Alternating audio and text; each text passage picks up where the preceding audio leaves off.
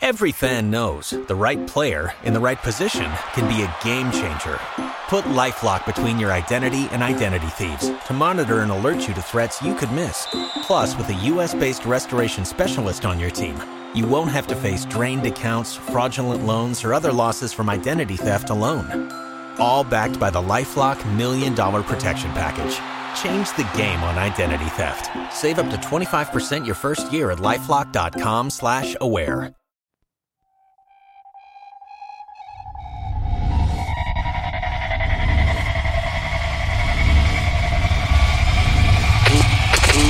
Never Quit.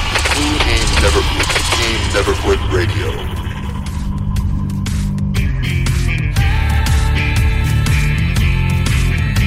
You ever think about quitting?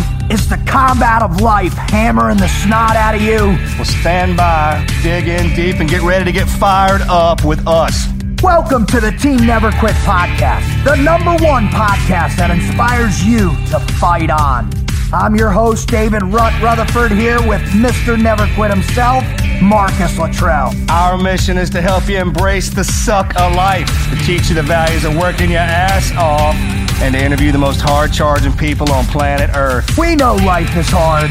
It's time for you to suck it up, Buttercup, and let us teach you to persevere in every environment imaginable by sharing real world lessons learned by those who never quit. That's right. It's time, Marcus, for us to help them defeat the Right, negative you fire me insurgency up, in man. their You fire me up. Are you ready? I'm ready. Let's roll. Let's roll.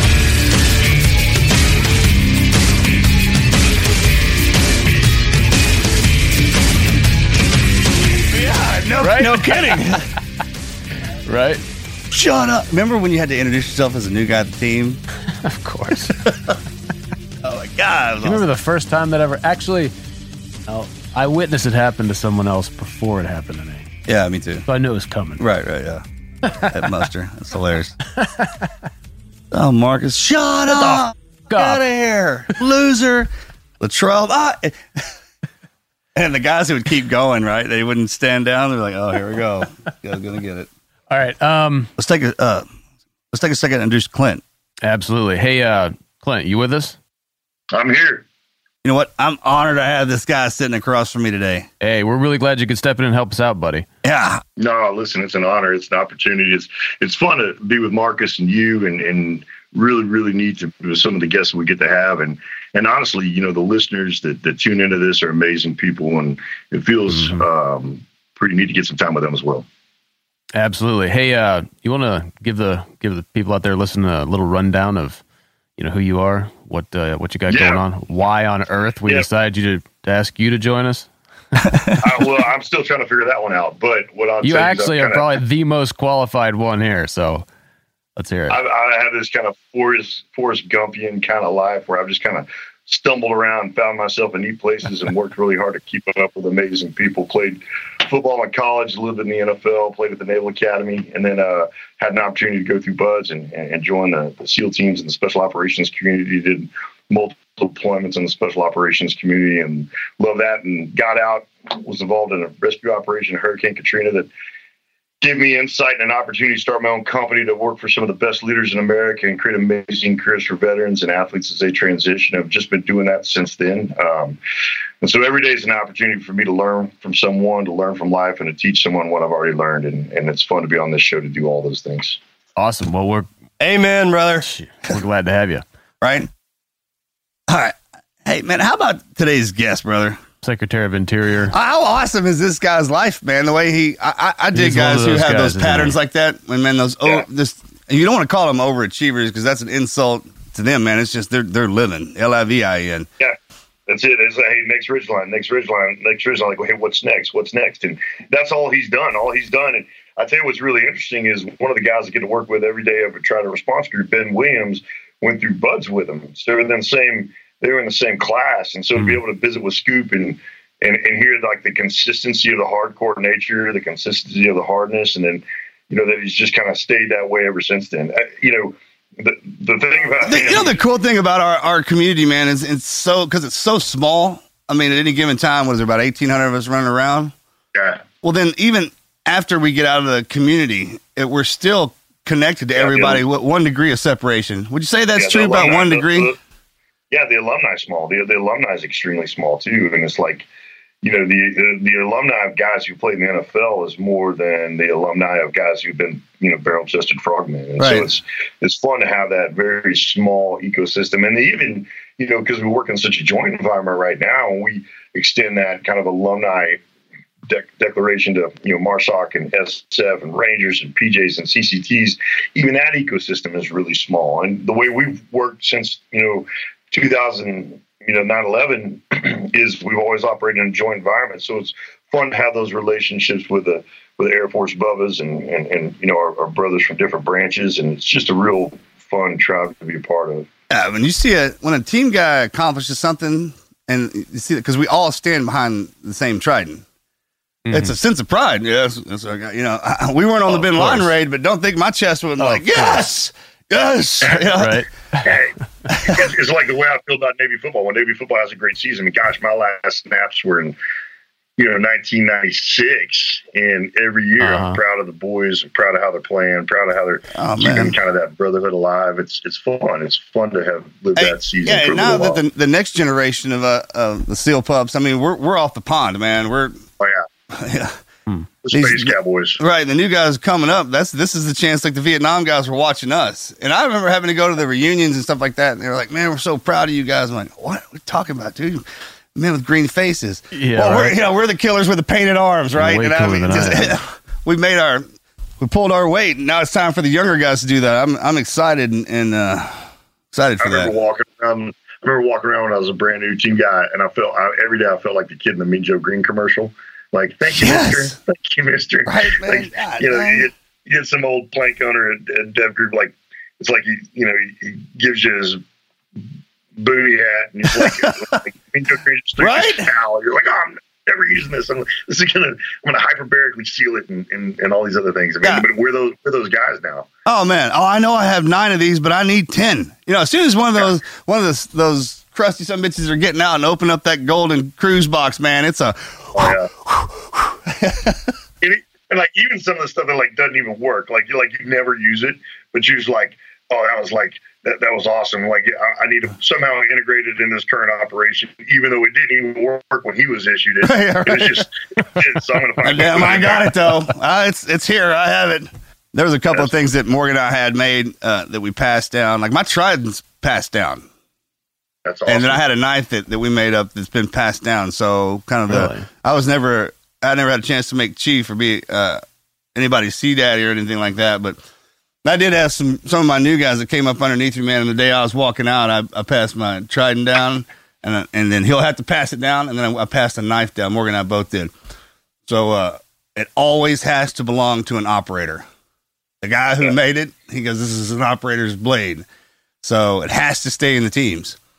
And That's it gets, cool. Yeah, you know, it's. I mean, that's the guys that came before us. They they were passing that down unknowingly. You know, it generates those crazy thoughts in team guys' minds, and why not? I mean, Oh, you know, and, and you end up keeping you, you end up keeping stuff you never use. Like right now in my high bay, I've got a dang dry suit that belonged to the chief that kind of put me in. Like we didn't even wear a dry suit when we were in the teams together. I still got that thing. I'm never going to use it. Well, I don't know. I mean, it's Don't say that. Uh, you are capable of outfitting a small military unit in the oh. event of zombie apocalypse Oh. Yeah, or yeah. we're ready. It's all up there. or- yeah, it's all out there. we're red dawn ready for sure. absolutely. Yeah. And with my size, with my size, you know, technically, you, you could have you could outfit you know two guys with most of my gear. Just cut it in half, put another fast tech on. Hell, it. cut it in half, make a bivouac out of it. exactly Or right. a lean to. I have like 36 mag pouches because you know that 42 waistline you can carry a lot of rounds. You, know? Well. you just hold your arms up like, come to me, resupply yourselves, man. Clint, take off your belt. We need a fast rope.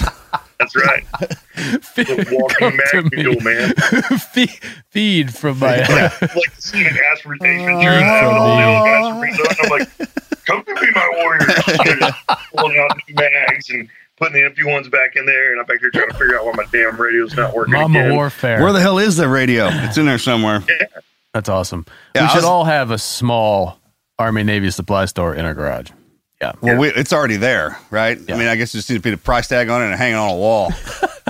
and, and you know what else is funny? I guarantee every one of us, we have a we have a, a, a gear blowout where we just get bored, and all of a sudden you throw up the high bay and you sort your gear out like you're getting ready to do another workup. Like, you know, the worst thing is I, I found a pair. Of, I'm not gonna lie to you. I found a pair of my Bud's UDT shorts the other day. Oh my God! You trying to throw? The, Well- the one with one button. Is did it have the one button or did it have the no button? Just the belt. Oh, it's one. This is old school, one button. I mean, this is like the old, old school. yeah, but was it 1990 there? Yeah, yeah. That's what I'm talking about. Them It's tight some bitches. 1997 version. They didn't, Oh, they didn't man. make it past the knees. Didn't make it past the knees, brother. I'm not gonna lie to you. Dang. The greens, man. Nice I love. I love the greens. You Oh, were you were greens, right? Oh yeah. Yeah, I think Soft. I think I might have been the last class uh, in greens. As a matter of fact, Yeah, Yeah, no we had greens. greens. yeah, those are the deal. Absolutely. We had I s- old school. Um, I still have a pair of mine downstairs, starched up Yeah. with the white tag. Well, hey, you know what? What, We oh do, man, we got uh, off topic again. Yeah. all right. So all the stories that we're talking about, the guy, the, the guy we're bringing on here, um, Secretary, Mister Secretary, now. Mr. Uh, Secretary now. All right, so let's just give a real quick overview of how impressive this man is. We've been talking about it by giving some details. He started out played uh, college football at University of Oregon, where he was a center, right? yeah, an under an undersized center and an undersized Yeah. center that was a pulling center, so it's an athletic center. Always lined up against someone bigger than him. Yeah, from Whitefish. You know, there- there's there's a lot of frogs coming out of Whitefish. Something must be in the water up there. Montana and Texas, yeah. right? Well, yeah, yeah. Then uh, after that, obviously he goes to Buds, makes it through that, has a full career, um, retires with the rank of commander. Let me just list off a couple of, of, of the accomplishments there. Uh, he, he graduated Buds, class 136, uh, had time at Team One. Then he worked at, uh, did a first tour over at Dev Group, was a planning officer for the commander in chief of U.S. Naval Forces Europe, went back uh, to Dev Group, did another um, did another pump there as team leader, ground force commander, uh, served as the XO of uh, NSW Unit Two, and then as the again at the uh, Special Warfare Center. 2004, he was the deputy and acting commander of um, CJSOTF uh, for Arabian Peninsula. And then finally, in 2006, uh, he was selected to establish the Naval Special Warfare Advanced Training Command. That- And that's some sexy. That's some sexy stuff, right? That's In the. SEAL Yeah, team, it is. in the SEAL teams, then we have an advanced training command, and we have a select team Yeah. too, right? I, I love, man, I love being a frog man, dude. It's so cool. Yeah. He gets out of there, returns to his home state, gets elected to Montana's uh, state senate for in 2009, then elected to You said that right? Congress. Yeah. Yeah. In the elected to. Congress uh, 2015, and now was just recently appointed uh, Secretary of the Interior by President Trump. And rode in on a horse. He Yeah, rode in on a horse day one. On After the his, source, swear- yeah. after his swearing-in ceremony, decided to ride down the street on a horse, Uh, great idea to have a Teddy a- Roosevelt style, right? Oh yeah, I'd imagine he's probably a fan of his because you, you look at the his life and how he kind of does things. Yeah, But there's- Secretary of right. Interior, Interior having a frogman and a, a country boy from Montana doing that, I'm looking forward to hearing the, the stories about well about when, when we were all in and then the ones he's making now because you know they're great, right? You know you get up into that that part of it. There's the stuff that well you find out where it trickled Yeah, down from and how how the madness starts. I would love to be a fly on the wall at kind of one of his first debriefs in kind of the, his new Secretary of the Interior position. We have some of these career politicians and career uh, bureaucrats who like you try to get stuff done, but you try to make sure everybody's really happy. I guarantee you that's not how he's running those debriefs. Those debriefs are going to be like our debriefs. No, absolutely Where not. someone's probably going to end up crying or quitting. Sure, because Yeah. that's what needs. Right, happen. that's what I was thinking too, man. What what you got there is you have a SEAL commander running the show. He's gonna run it like a Yeah, but at the same time, I'm interested in hearing how he he's adjusted because you cannot, you know, I'm sure he doesn't interact. He does not treat people the same way. The same methods are not going to be effective. oh well, yeah that that in, dark you know, humor. it's a that- completely different yeah. culture. I'm curious how he's adjusted for the that. front leaning rest is always an appropriate position to get briefed from. Yeah, what was that? I want to see how front leaning rest. You just, hey, why don't you give me that report from the front leaning rest there, Mr. Undersecretary? hey, like hey. that's got to happen. Go ahead, Don. You got a question?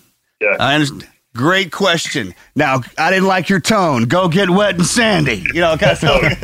Uh, look, I can't wait to hear what this. Uh, yeah. I can't wait to hear what he has yeah, to this is going to be good. Let's get him on. What do you say? All right. Yeah. Absolutely.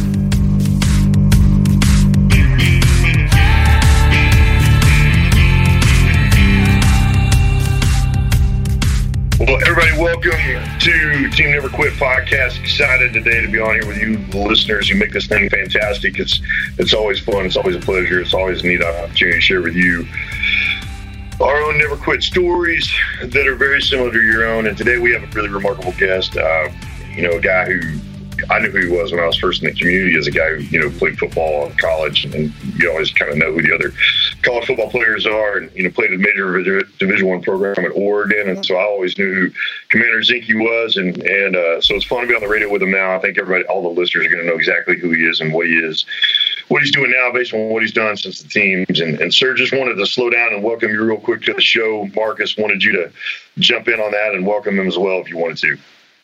Hey, great, great to be with you. Yeah, I'm looking forward to this, man. I, I obviously he was. Uh, I didn't get a chance to work with him. He was ahead of me, and we linked up afterwards. But I mean, uh, it's. Uh, I'm glad we got a chance to get him on there, and because everything he's accomplished, it's kind of one of those guys that that never stops climbing the ladder. Right? There is no end goal. It's just keep going. So, uh, Mr. Zinke, with with great respect, thank you for coming on the show. No, great to great to be with you, and I never quit. This is this is uh, the hallmark of SEALs. You just keep your head down and uh, keep pushing forward. That's it.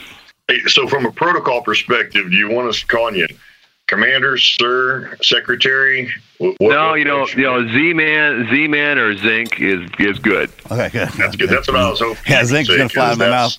That's one syllable, and I can I can roll with that. Well, you know, and I've been called a lot worse, so we're good. we, we, we, we all have. We all have. All right, here we go. We're gonna start off with the Mad Minute, right?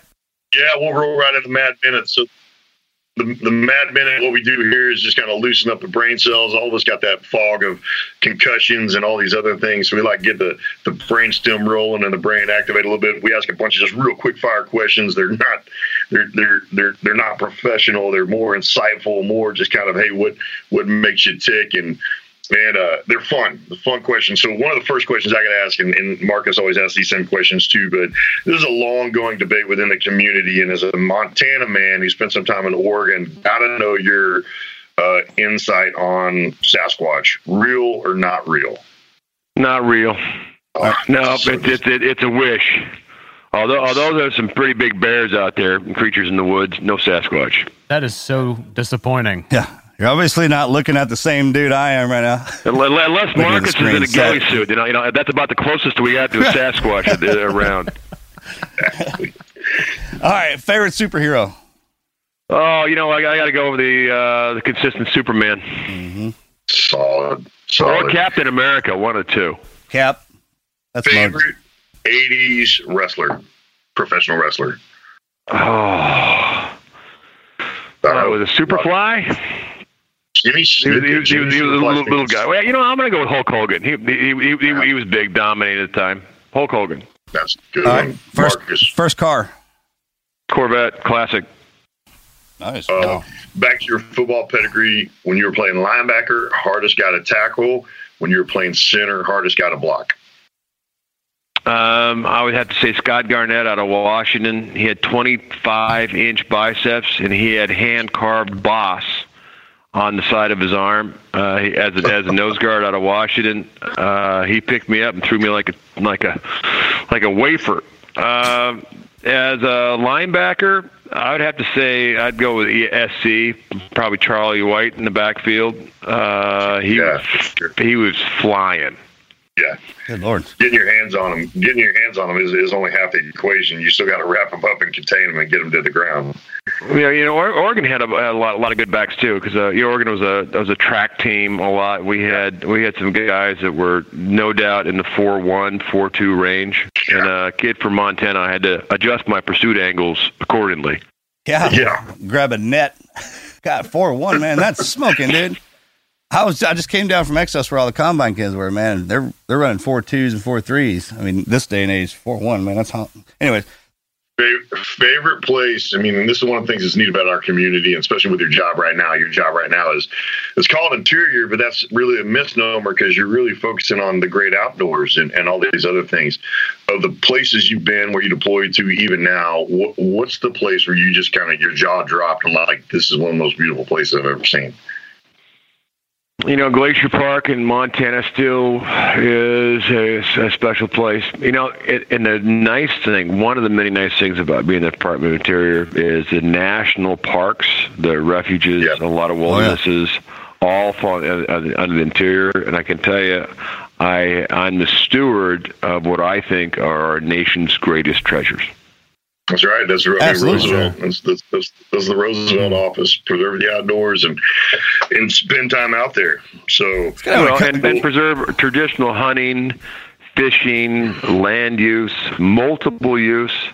I think uh, we've been pretty heavy-handed. Uh, is we, I mean, the federal government's been pretty heavy-handed. They kind of turned a, a deaf ear to a lot of the local communities, the state issues, and we got to restore trust. Yeah, So, it's, it's good you know, and uh, it's good having a country boy in there, and it, also from the perspective of being a hunter. I mean, no one loves animals more than than the hunters do. We cultivate them and we provide food for them, and we see who's sick, what's not sick, and then, I mean, you if you work the land, and you're right, back into the hit to the communities. 'cause People who live in the city have no idea how things go down here in the country, man, and, and vice versa. So it's kind of hard for one size fits all when it. Yeah, for them it's uh, sort of just theoretical, right? Well, and you're right. One size doesn't fit all. Ends up fitting nobody. You know, and, and our nation has diversity in you know areas. You, you have around Seattle and and in in that area of you know, Portland. You know, a very recreation centric. Uh, very, very, uh, you know, environmentally, you know, driven. Right. That's great. And uh, then you got to, you know, you got to look at other places that are more traditional hunting, fishing, multiple use. And I think you got to respect the people that live in those areas. Uh, and and we we can do it right. We're a great country. Oh, yeah, we'll you- figure it you're out. always going to steward your backyard. I mean, the resident expert, right? Like the doctor, you wouldn't go in there and tell him how to work on your heart. I mean, we we live down here around these animals all the time. I mean, spot them, know mm-hmm. exactly what they are, and identify them usually by by individual traits. I mean, we spend that much time with them, especially those of us out in the woods all the time. But yeah, absolutely. If you could go back in time and spend six months to a year with anyone in history, who would it be? I got to go with Teddy Roosevelt. You know, he Yeah. was a man of action. He was a colonel. Uh, you know, and he he did charge up the hill. And uh, throughout his lifetime, looking back at, he believed we're all Americans first and foremost. Uh, and he was square deal. He was neither. He broke up the monopolies, but also, you know, didn't like rebel rousers. Uh, he was just for uh, America first and uh, and he was a man of action. He he did not shy away from controversy. Uh, he oftentimes jumped into it, uh, and he respected the man there in the arena. I, I think uh, he he was a great president. I would just love to spend some some time with him. I have through his uh, through his writings, uh, but I'd, I'd love to meet him Absolutely. personally. Zeke, you know, it's so funny that you brought that up because you know you, you, you're you're sitting in a chair that he created in a lot of ways at the interior level, and one of the things I want to talk about as we go into this podcast is kind of the myth of talent. Like there's this, especially in our community, or you look at the collegiate football level, and you know for sure talent's really there, but most of the time, the most I think there's an affliction at some point in time becomes a talent because if you have a lot of talent, you don't know how to suffer, you don't know how to grind, you don't know how to work. And it relates to Theodore Roosevelt specifically. He was an extraordinarily untalented person when it came to his physicality. I mean, everything he hmm. when we hear about his physicality, I mean that was that was self forged. That there he didn't come out of the womb gifted. I mean, asthmatic, feeble.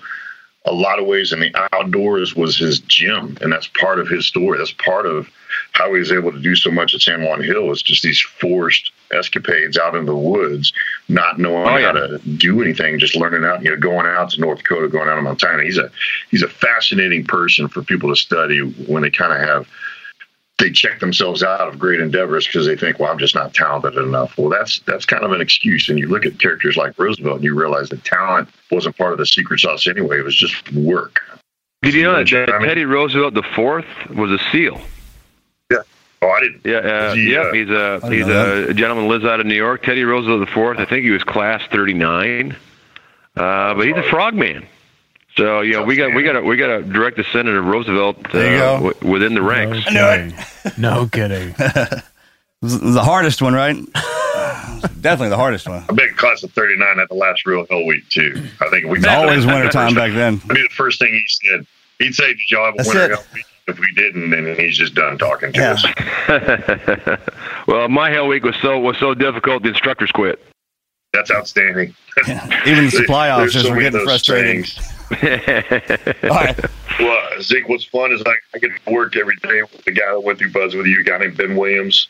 Your class Yeah, was you pretty bet. stout, and you had a you had Ben Williams, you had um, gosh, you had Kilrain, you had man, You had you uh, had Steve pretty well- Nelson, Kilrain, Brian Brackett uh, was in there. Dunn. No, we had a, we had a great class. Like most SEAL class, uh, you know, we, I think we started with 139 or so and ended up with you know a couple dozen. Uh, our class plaque was a hammer because we weren't very smart, uh, but we were tough, and uh, we, Yeah. we got we got jocked up in the in third phase. So you know, most guys get it. You know, still is uh, Rick. We, we got we got hey, which man. most of you know. You know, you know, he was a Marine that served in Da Nang. So he was an enlisted guy in Da Nang as a Marine. Oh man, You know, yeah. and uh, Rick is, is is is still doing great things for our country. But uh, yeah, Rick is one of the toughest men I've I've ever met. man, he was my brother's skipper, and you look at me, kickboxer too, as well. I we were out in the middle Oh yeah, of no nowhere. and- oh yeah, in Afghanistan. All right, we were sighting our rifles out at, at Eagle Base. I mean, this place is out in the middle of nowhere, man. And he comes walking out of this hut, just him with a with the uh, come out there with those guys he was training by him. So he's like, I've been out here forever, man. I, you just run into him out in the middle. He is kind of one of those Jason Bourne, like you never know what he's doing, guys. He's so Yeah, unassuming and do you remember a guy named uh, George Hudak?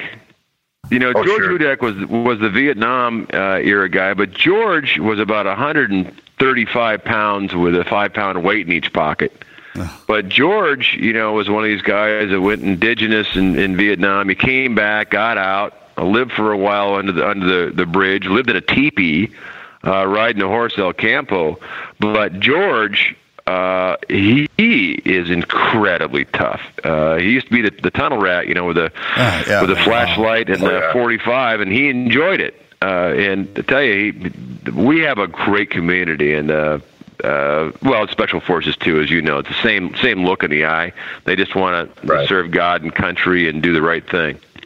Well, in the you know in the Marine Corps, I mean that's that's that's what's so neat about the whole community. Just like you said, the entire one, the entirety of the United States military armed forces. I mean, it's really fun to meet these young guys and gals who are just ramrod straight and proud and have conviction in their eyes. And then just we were very fortunate to be in the special operations community where you just see you know different flavors of the same stuff. You know, the you know the the the, the, Marine Corps and the Marshal guys, the SF and Ranger guys, the PJs and the CCT. I mean, this we're just a very fortunate group. We really are. See, one of the things I wanted to ask you about as we kind of head into the of this thing is what, growing up in Montana. w- w- had you always aspired to be in the community? Was was it something that just kind of uh, became available to you as you transitioned over to Oregon? Tell us a little bit about kind of the, the roots You know, and the, the roots of uh, the passions that you follow now. You know, I came in in 1985, and this is before the books and the calendars and the movie. About the only thing out there was a short clip on men with green faces and a World War II frogmen uh, movie. But you know, the Yeah. SEALs had yet to come in their own. I mean, you had Jesse Ventura, kind of in the wrestling. You know, uh, piece being a being a SEAL, but even that was a, was kind of later in the 80s. And uh, so I went through Oregon. Uh, had had a modest amount of success uh, playing football, and and uh, there was an admiral, Admiral Dick was his name. He commanded the Enterprise during Vietnam War. And he said he asked me what I was doing, and he goes, you know, I'm gonna I'm gonna learn how to dive and be a geologist. And he goes, you know, if you're gonna dive, there's a there's a Navy unit that kind of has your personality. It's called the SEALs. And uh, he says all voluntary. You could leave at any time, which was true. Uh, and uh, he asked me if I if I wouldn't uh, you wouldn't wouldn't try out. So he brought a recruiter down and you do the screen test. He got orders for me to go to basic underwater demolition seal school, and and that's the story. I had no. Uh, you know childhood dreams because I didn't really know what a seal was. I swam as a as a kid and and hunted and in cold weather, but I can tell you my career as a as a seal. I was never the best jumper, diver, explosive expert. I, I can't even remember anything that I was the best at. But my art was always knowing who was. And That's right. I tell you, I, I had the honor of having just a superb group around me of the most talented, committed, patriotic, uh, and, and as you know, the competition's keen. So Oh, yeah. uh, you know everyone wants to be the best, right? And just just to watch the the talent and uh, what I would call American exceptionalism in action, uh, that was the greatest honor. uh, Just just be among really really good people. Absolutely. I mean, that's I live by that one myself. And it's true in the teams, man. If you've got a guy who's isolated himself, call himself the the greatest at whatever it is we do, man, it, it's, I don't think that's possible because of the, the caliber of men we have. I was just damn honored to be Right. in the middle of them and just kept up my skills, you know, worked out because just just to make sure I could stay there. And you know, if you beat somebody on, on a given day, are you the best? No, man. On a given day, some there's always something going on with us, and it's just the the uh, the whole intensity of staying there around each other that, that makes it worth it, man. But yeah, I I was the same way, absolutely, man. I, I got drugged through Buds. I mean, drugged through Buds by one of my teammates. And when I say, I mean, he tied a piece of 550 to my UDTs and the back of his, and then the officers would surround me, and the enlisted guys would watch for the instructors, and he drugged me. I would fall down. My my finger was broke, man. I would fall. He would. Dra- that guy was an animal, dude. JB, I love you, man. I love that. See, I remember on the beach runs, you know, because I left, you know, graduated from Annapolis, went straight to the Ravens, left the Ravens, went straight to Buds, and so you know, I I, I came out of the NFL, you know, a 255 pound, not not cardio, not not a triathlete, and I remember in our first conditioning run, No. I think I was a mile and a half everybody else in the class. And and it got so bad in first phase that all the fast runners they'd finish and then they'd come back and they would taunt me and stay just out of like my silverback reach to just try to slap them. Slap 'em down. They just make me so angry that I'd chase them and come in about two seconds before the the limit at the. How'd you, on how, how, the how were runs. you on the runs? Zink, were you good? Were you a good runner? You know, uh, I was decent. I'd run track in in Oh. high school. I, I slimmed down, you know, uh, but I got to tell right? you, I was a polling center. Uh, the the I think I was the the last polling center in in Division One. My last game, I was uh, 215 pounds. Two, And, two, uh, one, five? 215 as a center. Now I had Gary Zimmerman on my right side, you know, Hall of Famer, uh, extraordinaire, just an incredible athlete uh, who uh, had a long and successful NFL career. And then I had Scott Shepard on my on my my right, and those guys saved my life every day. But we would pull the center. And you know when Right. when a linebacker is at you know 220, 235, uh, I was fast enough where force equals mass times acceleration. I was fast enough to, to do well at that. But if I had a nose guard over me, uh, it made some some very long, long days uh, if my task was to move him uh, anywhere without without a double team. Right? How much did you feel like?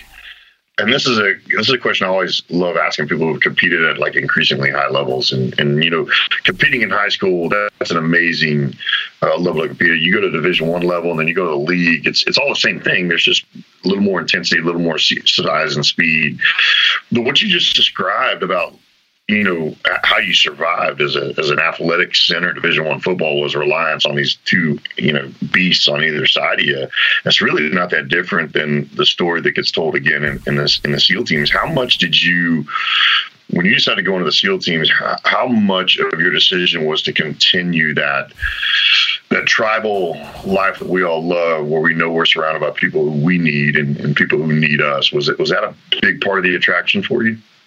You know, it was. Uh, you know, I was on you know scouting teams and then football teams and of course SEAL teams. Uh, you know, we would rely on on each other's talents uh, to be successful. and I, you know, I'll say, you know, off the field we're the worst. I mean, we we pick on each other, and oh. and uh, you know, we talk before the before the show is is, is we eat our own, uh, and and even though we've had some individuals that have been enormously successful, you know, oftentimes rather than praising them, uh, a lot of guys try to try to yeah pick on them, and and uh, but you know when we're in the field uh, I, I think that the, the SEALs have, have had a history of being mission focused, getting the job done, never quit, and a reflection of the training. You know, you don't have to be first, but you can't be last, as, as, you, as you know. Otherwise, you get singled out. Very competitive within the ranks, but uh, when when you're in the heat, you know, having a, having a team looking out for you, that's a huge advantage uh, you know, tactically is you, you just know you can depend on that guy, uh, the right or left of you, and he's he's not gonna he's not gonna retreat.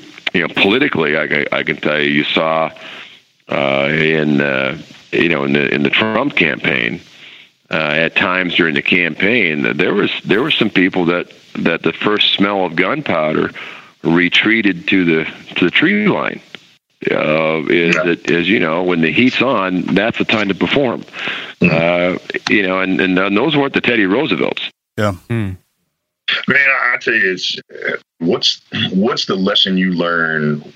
What's the story that produced a lesson about never quitting that you, that you used recently? Was was Hell Week or first deployment or you know with the command that you supported afterward? You almost have a whole nother attrition process model and, and going through that. What what's a what's a story that's relevant that, that you fall back to and go, hey, I remember making it through that, so I know I can make it through this.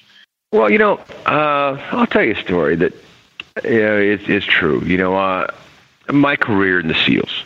Uh, when I was at SEAL Team Six. Uh, I was, well, I was never in Blue Team. It was the Pirates. Every time I hung around Blue Team, you know, uh, we used to call it the porthole to hell because the the Pirates were were were you know uh, pretty avant garde and and and every bit the pirate uh, image.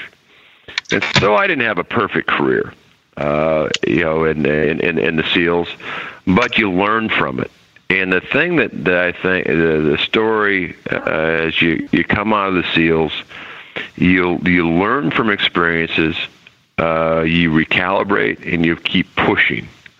And you know, all of us have have gone through you know tough times, uh, uh, you know, back and back and forth. But I think not quitting in life and and establishing goals, strong goals, and go. You know what?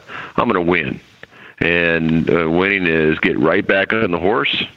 Uh, you know, for me, uh, getting back on the horse was uh, was winning a, a state senator race in Montana. It was a tough race.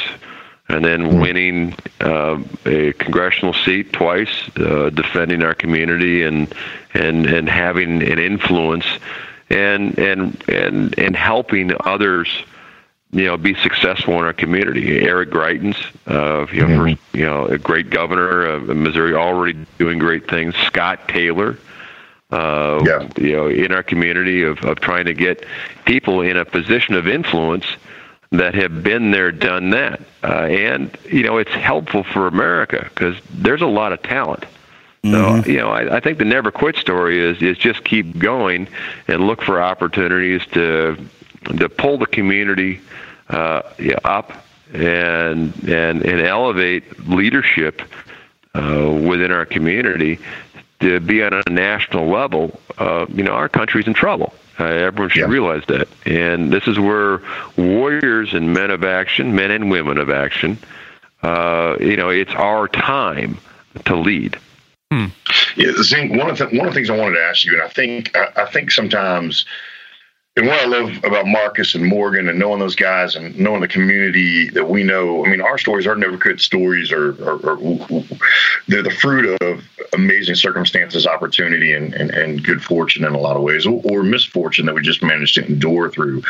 One of the things I love encouraging the listeners with is just letting them and reminding them that, like, hey, I'm you, but for a series of different circumstances and opportunities. And there is a never quit story in everybody's childhood when they were in, you know, late, you know, or, or young teens or whatever. That just kind of was that first moment where they said, "Listen, if I stick through it, I can make it." Do you remember one of those? I mean, growing up in Bo- Bozeman, growing up in Montana, you guys encounter weather that's just freakish and unmerciful and all these other things. And one of the reasons I love trying to hear those stories is those stories are the stories that a lot of our listeners can absolutely relate to. They, they have their, and, and to try to reconnect them to that story of when they didn't quit when they were young, to remind them that they have that never quit gene inside them. Do you remember one of those from your youth or watching your parents or someone you knew kind of just Yeah. make it through something? You know, I was people- always the kid that that would wake up early and and uh I was there at the gym when the coach used to open the door. Uh, and to me, I wanted to be successful. Uh, I, I was, I was, I was, I was to a degree driven. I remember, uh, you know, we didn't have a swimming pool in Whitefish, Montana, and there's a there's a lake in Montana. But I was in the swim team this summer, and even as a kid, the water was was unbelievably cold. And I remember the coach used to throw a volleyball out and and and the kids used to used to get in the water and swim around the volleyball and come back to the beach. and uh, that was good preparation for SEAL training. Oh yeah, I, that sounds a little bit like surf torture in high school. is what it Oh, Mi- misery. Uh, but I, I I remember there were very few kids. You know, eventually, you know, the coach would throw it out many times, and of course, the the water wasn't that deep because it was on shore. Uh, but I wanted to quit. I I thought that water was just like Buds. It, it is. There's no one enjoys surf torture because that's why it's called surf torture. Uh, and you want to get out of that water uh, more than anything. But there's a certain drive in it that that you want to be successful for, for others. And uh, you know, Admiral Olson and I had this conversation when I was uh, when I was a, a, a phase instructor, a SEAL instructor, and I and the conversation was, you know, I think SEALs to a degree are better when you do have attrition. Because Sure. you look around and you, and you see someone failed when you're in there, that makes you, at least in your mind, special. It's confidence. So if Yeah. you have a class that that no one leaves, then the sense is you're not special. in pre-screening, uh, you can screen to a degree, but you you, you never know unless you're in the breach. You know how that round's Right. gonna gonna gonna fly, right? So uh, you know, I, I look at it and go, you know, having succeeded where others fail, um, that drives what's being someone special. And we've gotten in a society where, you know, everybody's a winner. Two plus two is five. Try again. Try again. Yeah. And I, I think it's important to keep the bar high. Let let everyone have the opportunity to be successful or fail, but don't lower the bar uh, because that's what makes and that's what has made our country great is that drive uh, and and allowing people to to be special and and and we have you know founders of our I'm, I'm in Washington D.C. looking to monuments. Uh, the reason why we have Yeah. great monuments is we have great founders that are deserving of of recognition for being special. Amen. Well, that that's perfect. You, you need to fail to know how to celebrate your accomplishments, and I mean uh, that perfect example is those the, the trophy kids. You're right. I mean they you got the first place, and then second place get the same trophy. Well, then what what's the deal with the first place? Even if you're not keeping score, and look, yeah, it hurts when you lose. Your kid, your kid's upset, man. But there is a lesson learned in that, right? You that makes you a better person. If you win all the time, then how do you know what you've accomplished? and right? to value that. yeah, yeah, Yeah. absolutely. I mean, if you, I was always, I came up kind of like he did. So, and, and that's a great question, Clint, what you asked him, because people say, oh, you know, he's, he's in politics and he's, he's successful in that. Like, well, I mean, God, what'd you do before that? Well, he was Navy SEAL. Well, I can't do that either. What did you do before that? Oh, he played college ball. Oh, man, I, I definitely can't do that. Can you go further back than that? And then you, if you pigeonhole it back, we all start relatively the same. If you're born weak, if you're born strong, it, it doesn't matter at that particular time, man. You're out there putting your work in. I think it boils down to your work ethic. And the, and the, Well- I was always taught that the value comes in what you've learned. And, and read the, at the lead of the show, we talked about Teddy Roosevelt. Uh, he he was not born of natural talent. Uh, through perseverance, uh, through uh, you know just grit, uh, he built himself uh, into uh, you know, the colonel on the horse, Medal of Honor winner, uh, charging up that hill, and that was Roosevelt, uh, a, a self-made, self-made and earned uh, hero. Yeah, and, and, and he was not an athletically gifted person. That's everybody should read about Roosevelt's formative years because what it'll do is it'll take away that um, that sense of, hey, if I was talented, I could be successful. Because there's nothing, there was nothing in Roosevelt's early years that would project what he was ultimately going to become. I mean, shoot, when I was in eighth grade, I was the fifth string fullback, and there were only three other fullbacks. I mean, try to try to figure that one out. I was like, hey, coach, well, we're skipping a whole position that, on the depth chart for me. If you label at a young age, if you're I mean, I have a kid. I have a son too. I tell him he's. Spe- I mean, I love him. I tell him my dad never told me I was special because Morgan and I had we were born early. So, but he goes, "You will be trained." If you strap that special label on somebody without the skills, and they, they automatically think that, then mm. how do they know if their if their if their skills are progressing? Right? You got somebody. Well, Marcus, I, I think you're special, Marcus. Does that help? Yeah, I do. I think you're special. yeah, yeah, I think you're special. I, I asked him to tell, tell me that all the time. you, you're, I you're married well. I'll, I'll, I'll, give you that. You're married well. Yeah. See, that's it. That's the only thing I did right. But yeah, if you put the value in yourself and not what you own, so everything you have as a seal and everything as a football player that came that comes with you when you walk in the door. They can't be stripped away. Sure. A car, your clothes, everything else can be stripped away. If you hold the value in what you've learned in yourself, then man, that's priceless. I would think and, and everybody everybody has this origin story. Everybody has this origin never quit story. The day in third grade you wouldn't let anybody take your lunch money anymore, and you got beat up, but it didn't hurt as much as you thought it was. And one of the things that's so fun about this podcast is reconnecting everyone to their never quit story that they may have forgotten.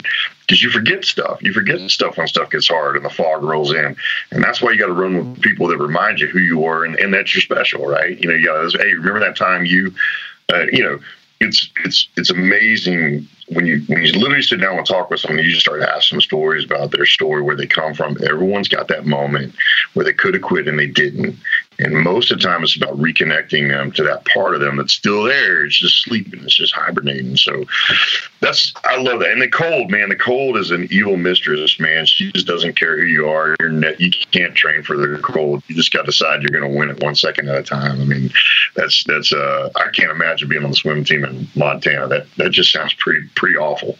Absolutely. Well, we were we were pretty fast at the time. Oh yeah, probably, probably right? yeah, no, right? no kidding. right. Based on your answer, you uh, your approach, you already seem to have developed some sort of pursuit of excellence, uh, that discipline. Can you take it back a little further and give us an idea of where that uh, was? It heroes, for example, like Teddy Roosevelt. Was it uh, example like your father? Was it where was it? Where was the inception point for for that? You know, I think probably the biggest influence uh, in my life was my grandmother. You know, she oh, yeah. uh, hmm. she left home when she was 14 years old.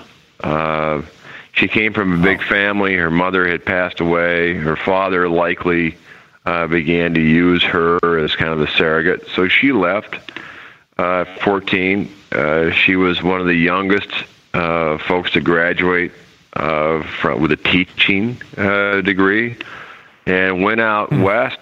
The only job during the during the early part of the depression that she could find was on a reservation near Poplar, Montana, in a one-room schoolhouse, uh, teaching kids. Oh wow! So she was the uh, the uh, the pioneer, you know, out there, and you know she uh, she was influential because she was tough uh, but she she had a real soft side about kids and children and education, and she's the one that pushed really hard uh, about values and and the importance. She was a Roosevelt fan.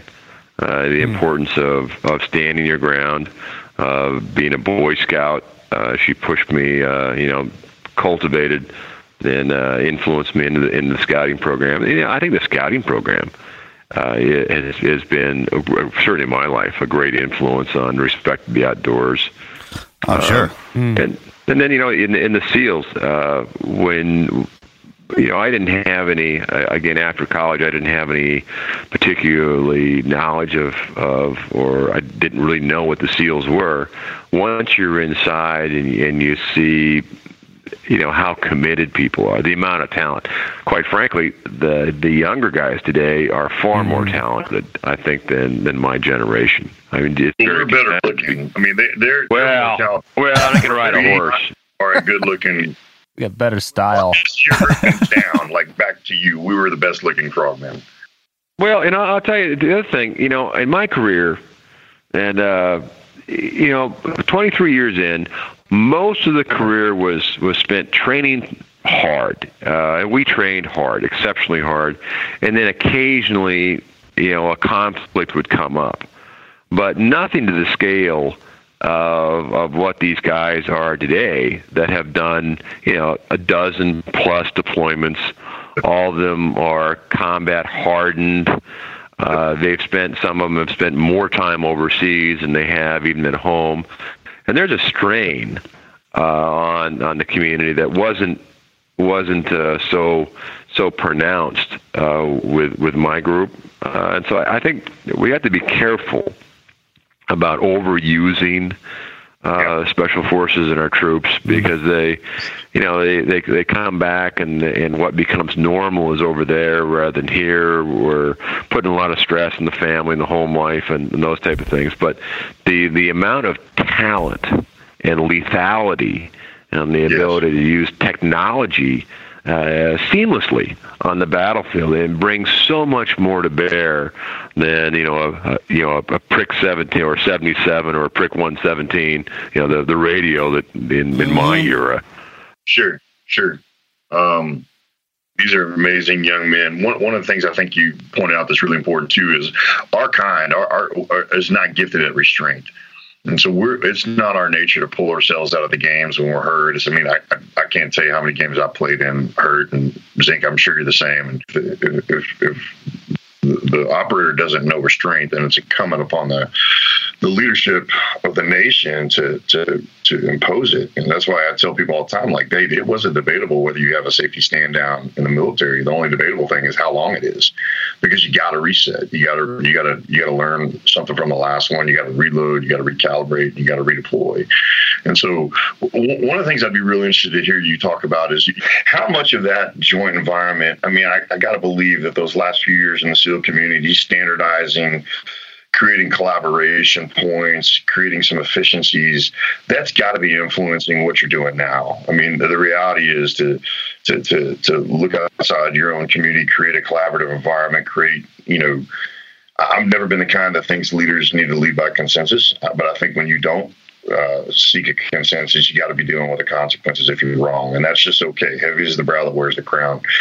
But uh, but I got to believe that formalizing that and codifying that and standardizing that is going to be really helpful, helpful experience of what it is you're trying to do now. Well, and Interior has you know Fish Wildlife Service, Park Service, BLM, uh, Bureau of Indian Affairs. We stretched 12 time zones.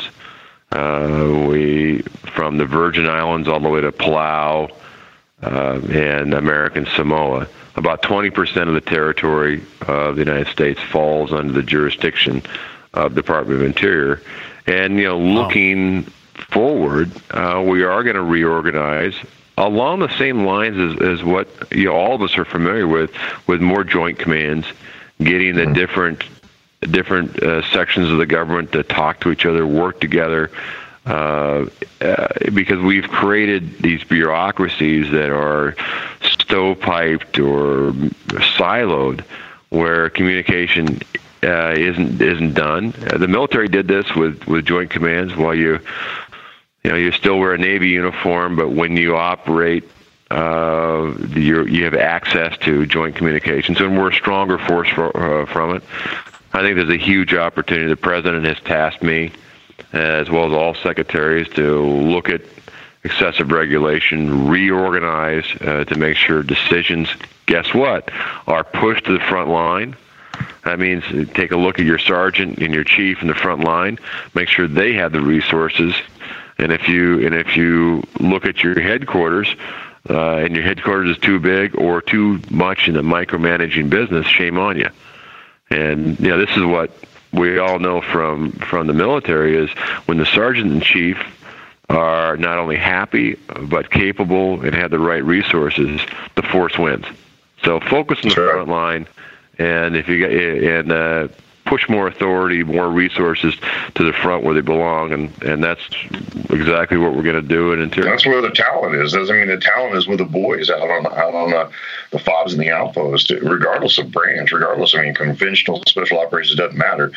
The resident knowledge and the talent of the fighting force is with a senior enlisted community and the ground fighter that's the furthest away from the flagpole. Yeah, and the perspective in the front line's is a lot different than uh, the headquarters sometimes, and uh, you know you have, you put your command and control where you have be- best situational awareness, but uh, you pay attention and you listen to what's going on in the front line. Yeah, decreasing that gap makes everybody more efficient and a good thing. I, I got a question, sir, for you. I mean, all this thing that you've accomplished and up through the teams and now into the into running our, our country. I mean, it is, when you get up in the morning, a lot of people want to know the daily routine, right? The one thing that kind of gets you up in the morning, like I get up in the morning, head straight to the shower, that kind of thing that starts your day. The, the steps or what you tell yourself. I mean, it's it's different, but it's the same kind of marginally for for everybody that we talk to who is successful and has accomplished something. You have something like that you can share? Well, you know, I believe it or not, my routine is not so much different than what it was when I was a commander. I get up in the morning, I'll I'll work out for an hour and a half, uh, take a shower, go in, uh, do a you know an officer's call, which is a roundtable, what's going on, look at what's happening in the news, looking at uh, what the, the different divisions are, are doing, and then it's uh, you know focusing. I, I, have a, I have a talented group of, of people. If you empower your people to make the right decisions, given that uh, centralized direction, decentralized execution. Uh, you know, very attentive to the president and his executive orders to make sure that we're supporting, uh, as the president, as an example, with the energy, as the president signs his executive orders on the on looking at regulation and stopping the war on coal, then from the Secretary of Interior, then I supply my supporting secretary orders to, to read through those and make sure they're they're correct. Uh, you know, it's a lot of fun. There's it, it is a, a super large command with a lot of a lot of talent. Uh, a lot of responsibility. You're not putting people into harm's way, but you're protecting our legacy of our public lands. Um, and you're also protecting our legacy of, of traditions. You know, Marcus, you're you're you, you're a big hunter. You you like it. I want to make sure that your children's children have the same opportunity uh, to go out there and hunt in our public lands and and uh, respect uh, and enjoy our heritage. So it's uh, it's a lot of fun, a lot of responsibility. Uh, but again, uh, I have a great boss. Uh, he's uh, he doesn't micromanage. He just expects results, and therefore, on my team, uh, I have the same same type of uh, leadership style. Uh, I'm not going to micromanage. I'm going to give you direction, and I'm going to expect results. Well, I mean, I think that's I think it's the leadership we've always been around in, in the community. But well, the great leadership we've been around is not micromanaging, but expecting results. And and, and I think you know you mentioned Admiral Olson and, and some of these other guys that you've been able to work around. That was the standard that I graduated into into the community of high expectations, deep resourcing, decentralized decision making, and then you know consequences when when when, when you don't perform. That's the, that's the beauty of the meritocracy, man. The meritocracy is if you get it done, great. If you don't, go away. And that's the way football works. That's one thing I loved about football is the game is honest. The game tells the truth. You can't lie during a game. I mean, the game is going to expose you. And so run around with people who feel the same way. You're just going to produce better results. Yeah, and I, you know, I had the privilege in, in my career of, you know, I, I worked with with uh, Bill McCraven and and Tom Richards and Olson. Oh, that guy and too. I, uh, Mass Chiefs uh, in there. I, I've had some some magnificent Mass Chiefs that keep me out of trouble. That story of Admiral Richards uh, looking down at his hand and thinking that well, was, he was a piece of shrapnel hanging out of it, and he bit, bit down on it to pull it out of his hand. It was his bone. Oh yeah. Oh yeah, I remember that. story. God dang! Talk about That's toes right. curling up. Woo. That's tough, man. Yeah, I, I saw I saw Admiral Richards the other day, and he he still looks good. The Hulk. Ugh, right? Hey, one, so two things we want to do as we kind of wrap up. We're going to be good with your time. We know you got a lot to do, but re- really the last two things we want to do is if you give really three pieces of advice to the listeners that they can onboard and action on today. And then, and then after that, anything that you think is really important, we want to give you an opportunity to share what's important to you and, and, and to the the agency that you represent, the great men and women of the of the BLM and the interior and all these other things. We just want to kind of uh, ask you to give three actionable pieces of advice someone can turn on today, and then let us know what's important to you, so we can be paying attention to that.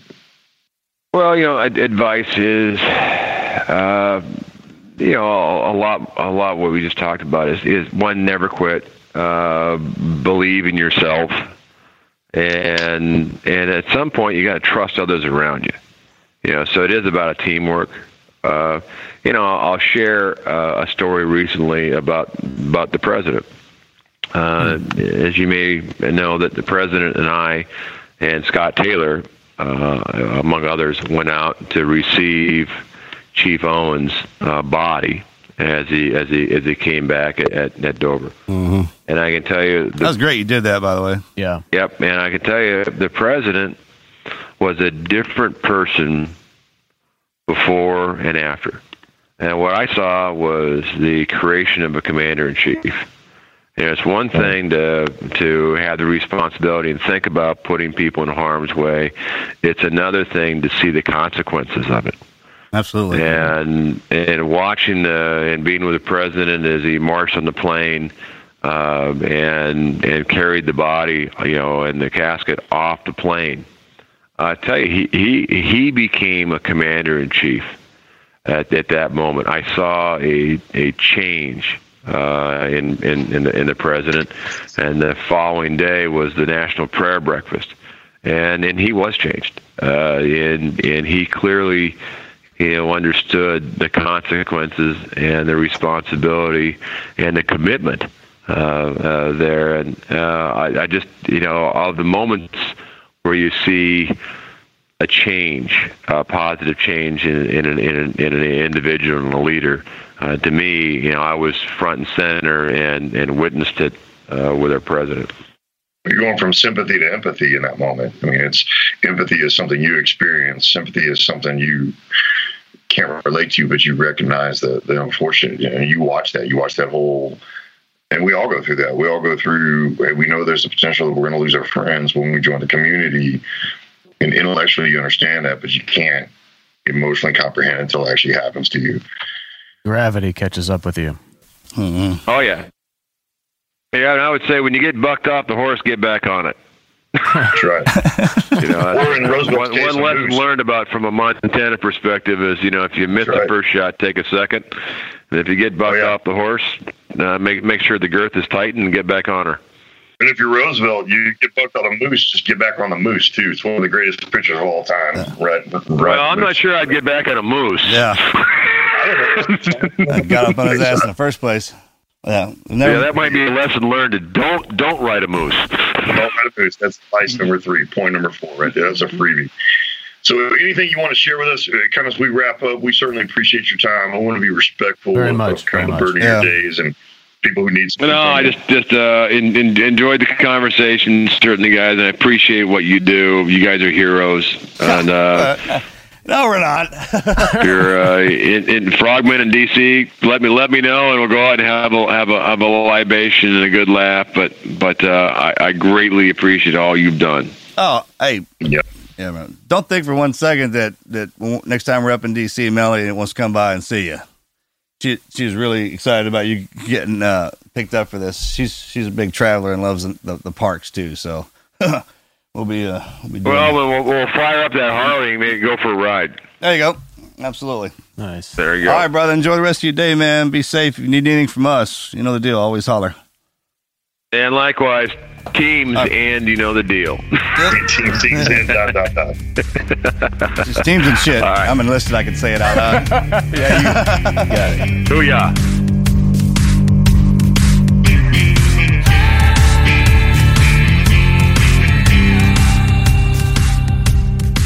One of the things that was most interesting to me about that conversation was everything you just heard today. If, if you switch out SEAL team for your kind of your your group, the people you run with, uh, the the command for your career, the DC for where you're living right now, all those truths apply. I mean, there's everything, everything that you know Zinke relied on as a football player, as a SEAL officer, and now you know in politics, and now at the executive level in politics nothing's changed. I mean, from a fundamentals like how you become successful, those, those haven't changed. Only the maps changed, right? Yeah. And the resources have changed. But the listeners should be so encouraging in that, hey, there's nothing different about this. It all comes down to, as a linebacker, it all comes down to read step. You know, take that shelf step, figure out what's going on, run as fast as you can, hit that person as hard as you can. Nothing changes. And I think that's what's cool. And that's one of the reasons that, that that's one of the things that help you never quit is remembering that there's nothing really that unique uh, about this challenge you're facing right now it may look different, it may be bigger, and it may be angrier, but the truth's the truth, and the fundamentals will get you through it. Yeah, I mean that's what we're always seeing on this show, right? And the further we get into this, and we continue to say it, all these stories have fundamentals that are similar. Well, his ability to, to change commands, if you will, change jobs, and, and and go into a different environment where you actually have to work in a team and you can't be the individual. I mean that that ought to tell you something about yourself and, and, how well we work with, with each other. I mean, if you have a skill set right, and you're, you're, applying it to something and you're not going as far as you want, there's somebody that has the same determination and same end game as you, then buddy up with them. I mean, you learn stuff from people just by doing stuff with them, and That's maybe right. some of the things you didn't even know. And it's it's that that that passion that drives you and that will to keep getting back up.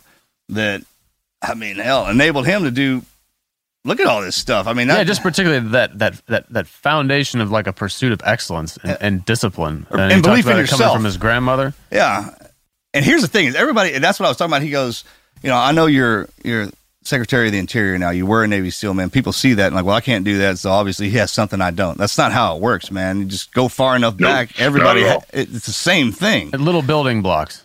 Yeah, it's your baseline, right? And if you try to blocks. skip some of those steps, then if you get hit, there, there's nothing there to catch you, right? But if you're, if you're like, uh, in order to become a Navy SEAL, I have to be able to do one push up, right? And then two push ups and three push ups. And there's nothing wrong with taking the time to learn everything you need to know. So you have it when you get there. And if you if you try to bypass, you're going to learn afterwards if you don't. Yeah. You're, you're going to learn at some point. You're going to learn before. You're going to learn after, but you're going to learn. Yeah, you're going to learn it in your failure. Correct. And that'll happen. That's okay. Right. And when that happens, man, it's it's it's easier to stop doing it. Right. That's the quit moment because you think you're not good enough. Right. No, it's not that at all, man. It's just the person across from you put the time in. And that's the danger of everyone's always a winner. Is yeah. you don't get the chance to learn from those failures. God damn, I never, I never in my head to, I never wanted to be the best at anything. I just wanted to be good enough to be in there. I wanted to belong to the best. I never wanted to be the best. And one of the reasons I never, I mean, listen, I was the upper That's half, right, the, the culture. third, and everything we did in the SEAL team is man. So, but, but, being the best, I think all of us, you know, you can aspire that if you want to. I wanted to be able to keep up with the best. Pick a pick a fast moving tribe and just kind of earn my keep and, and keep up with them. Sure, right? That's, pull, that's pull your weight, right? So, pull your weight, and and right. in the of in the community we are in of the best people at this job, right? And you're pulling your weight. I mean, that's recognition in its in itself. Because yeah. eventually what happens is man you learn all of that stuff from everybody around and you and you pick it up and people come and go man and, and you keep progressing. Just keep that with you and it, you'll you'll be at the top. Before you know it it just happens. Absolutely. And you'll be at your top not the top your top because your top's the only one that matters. Right. Yeah don't let somebody else's perception become your reality. I mean that that that's just if somebody else is writing your book man you're just a figure in their story. You're not even writing your own your, mm.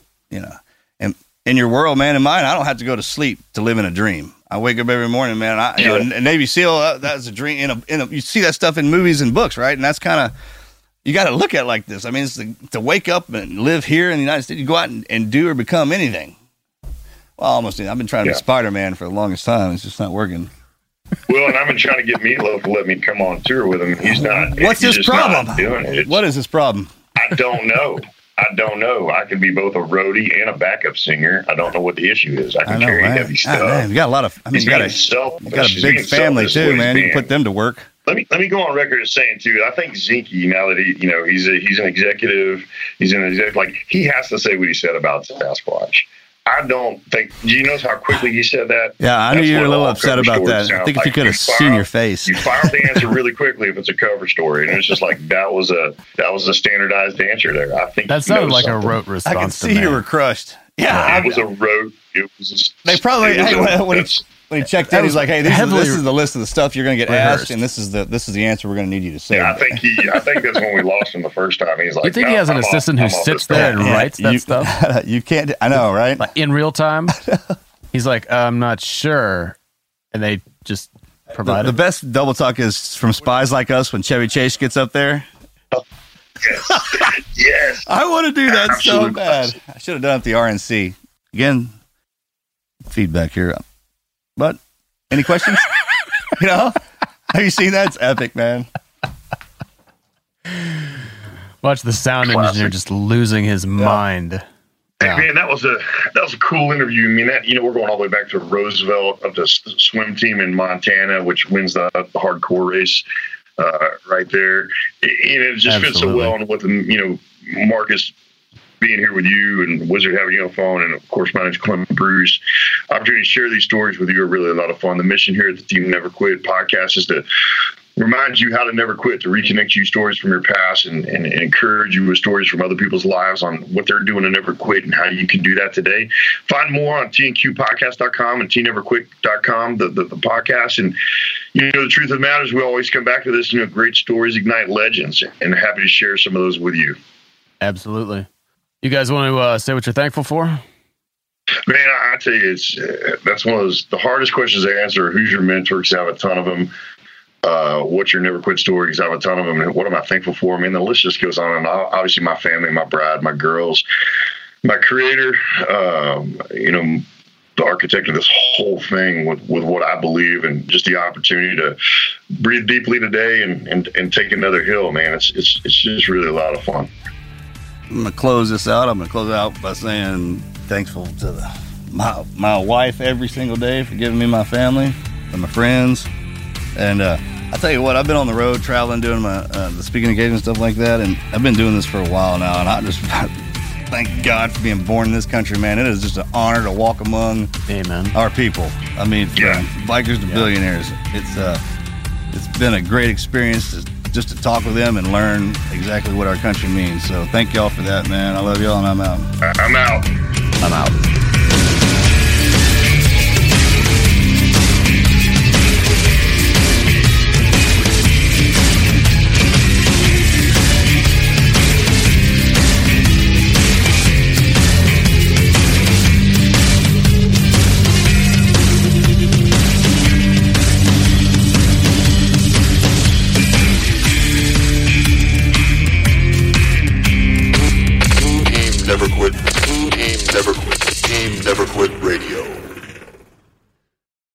Get ahead of the postage rate increases this year with Stamps.com. It's like your own personal post office. Sign up with promo code PROGRAM for a four week trial, plus free postage and a free digital scale. No long term commitments or contracts. That's Stamps.com code PROGRAM.